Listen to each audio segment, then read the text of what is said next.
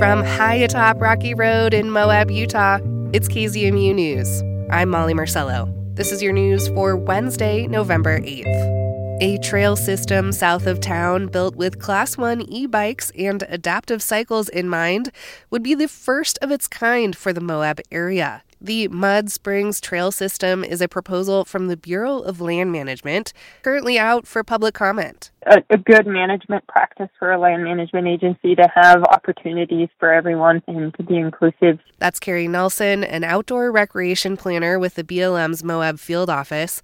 All motorized trails in the Moab area are open to all classes of e bikes but there is a very limited amount of actual just single track for e-bikes. Uh, this would be the first trail system um, for the Bureau of Land Management in the Moab area that would be open to e-bikes. Um, you know, with the the goal being just to provide an opportunity for um, people who wish to ride an e-bike to have a trail system that they can recreate on in the Moab area. As proposed, the Mud Springs Trail System would allow Class 1 e-bikes. This class is pedal assist only, without a throttle, and has a maximum assisted speed of 20 miles per hour. The BLM first identified the Mud Springs Trail System as a mountain bike focus area nearly 15 years ago. The area is 12 miles south of Moab, near the base of the Big Hill off Highway 191. Right at the base of there, if you take a left hand turn um, directly to the east, there are some hills that are somewhat foothills of the La Salle Mountains. So the trail system is proposed to be built within those hills just right there at the the base of the mountain. The BLM's current proposal aims to build 10 miles of what eventually could be up to 25 miles of trail that would accommodate mountain bike riders of diverse skills and abilities. Nelson says the federal agency has been in touch with organizations like the Telluride Adaptive Sports Program and the National Ability Center to meet the needs of their participants. To accommodate adaptive cycles like hand cycles, trail designers take a number of things into consideration, like a wider trail base or trail bed that will allow for wider wheelbase hand cycles. So all of the trails are being designed with um, adaptive design features. The BLM will partner with San Juan County and Grand County's trails team to build and maintain the trail system. Nelson says they hope to complete the project as proposed by 2025, and she says the use of Mud Springs trails would be seasonal. If you go out there in the early to mid spring, you can understand why it's called Mud Springs. It definitely can get muddy out there. Um, there will be a closure each year from um, December 1st to April 15th because of winter mule deer migration as well as the mud that does happen out there and the desire to protect the trail system itself. That's right, seasonal closures for the mule deer and the mud.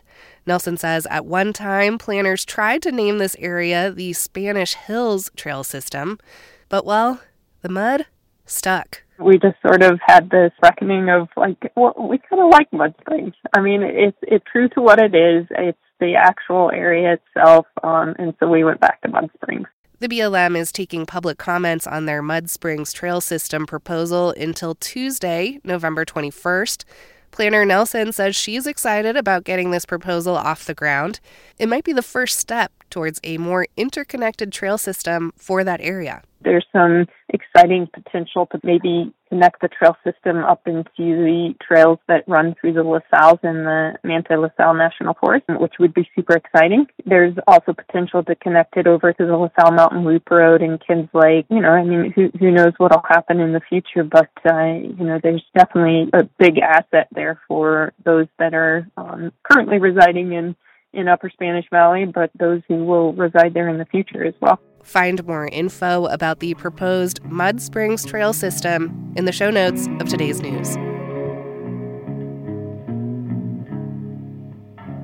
Anyone expecting quick answers as to why a private plane crashed outside Moab, killing the four people on board, might be disappointed by a preliminary report released last week from the National Transportation Safety Board. The NTSB found no sign of mechanical problems with the aircraft that was piloted by North Dakota State Senator Douglas Larson.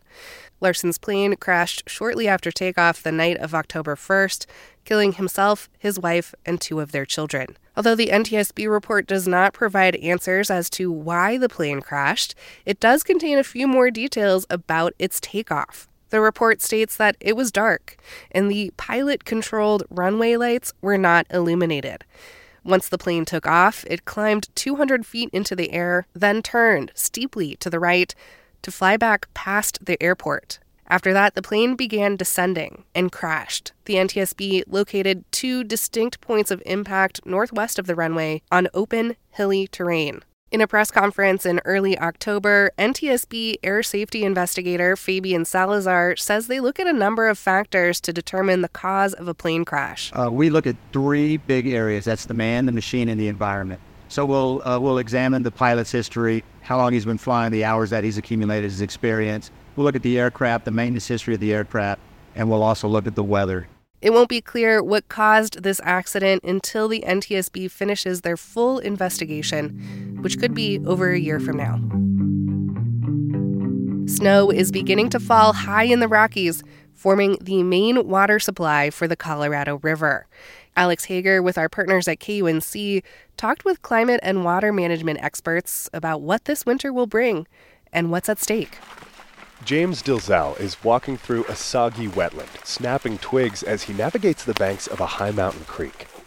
Pine forest up above us, um, some aspens in the background, um, and just abundant sun as we love to have here in Colorado. Dilzell runs the Eagle River Watershed Council near Vail, Colorado. This sun soaked tangle of streams and ponds will soon be buried in snow.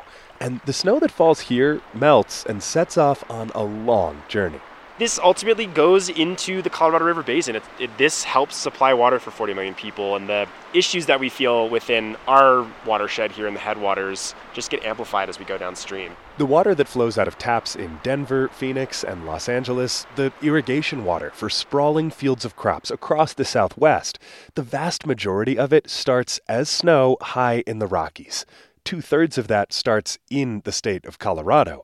So, what will this winter bring to the state's mountains? I can tell you that it's anyone's guess. Becky Bolinger is the assistant state climatologist. Being Colorado, the very beginning of the water year, it's a big crapshoot. You know, we don't have a lot to go on. She says it's hard to tell because the indicators we do have don't actually tell you much about Colorado. This winter will bring El Nino conditions. It's a region wide weather pattern that means more precipitation in the northern part of the western U.S. and less in the south. But the dividing line is Colorado. Interestingly enough, it shows equal chances of above average, below average, or near average conditions. But there is one thing we do know the impact of last winter, which brought record breaking snow to the mountains. That saturates the ground so thirsty soil doesn't soak up snowmelt next spring, helping runoff get to the places where people control and collect water. Even though we're kind of at the beginning of the race, we're not starting further back from the starting line than we should. And all that data about weather in Colorado, people are keeping an eye on it from far away. We watch the snow patterns. We cheer when there's big snowfalls in the Rockies. Cynthia Campbell is an advisor to the water department in Phoenix, Arizona. We watch it throughout the winter. Um, it's kind of like, you know, October 1st comes around and it's game on. And lately, the winter weather has been fickle. That makes it harder to predict how much water will be available in reservoirs that supply Phoenix and other big cities far from the mountains we have, even over the past decade or two, really seen how this system can seemingly turn on a dime. And a quick turn could cause a lot of trouble for the people who manage the Colorado River. Kyle Roerink is director of the nonprofit Great Basin Water Network. We cannot be naive to think that, oh, yeah, we had a big winter, we're out of this. Two or three dry years will bring us back to the to the brink. After years spent in emergency mode, with water policymakers scrambling to come up with short term deals that compensated for dry years and shrinking reservoirs, the situation is looking a little better. But Roerink says a lot hangs in the balance with future water management. I am just hoping, praying, crossing the fingers that decision makers on the inside this time will not take the easy route. And he hopes their hard work will result in new, more permanent river sharing rules that can outlast the ebb and flow of each winter. And as snow starts to stack up in the mountains, we'll know soon just how urgently they're needed. I'm Alex Hager. And that's the KZMU News for Wednesday, November 8th. Get your community powered journalism weekdays on the airwaves at noon and 6. You can also find KZMU News anytime online at kzmu.org or wherever you listen to podcasts.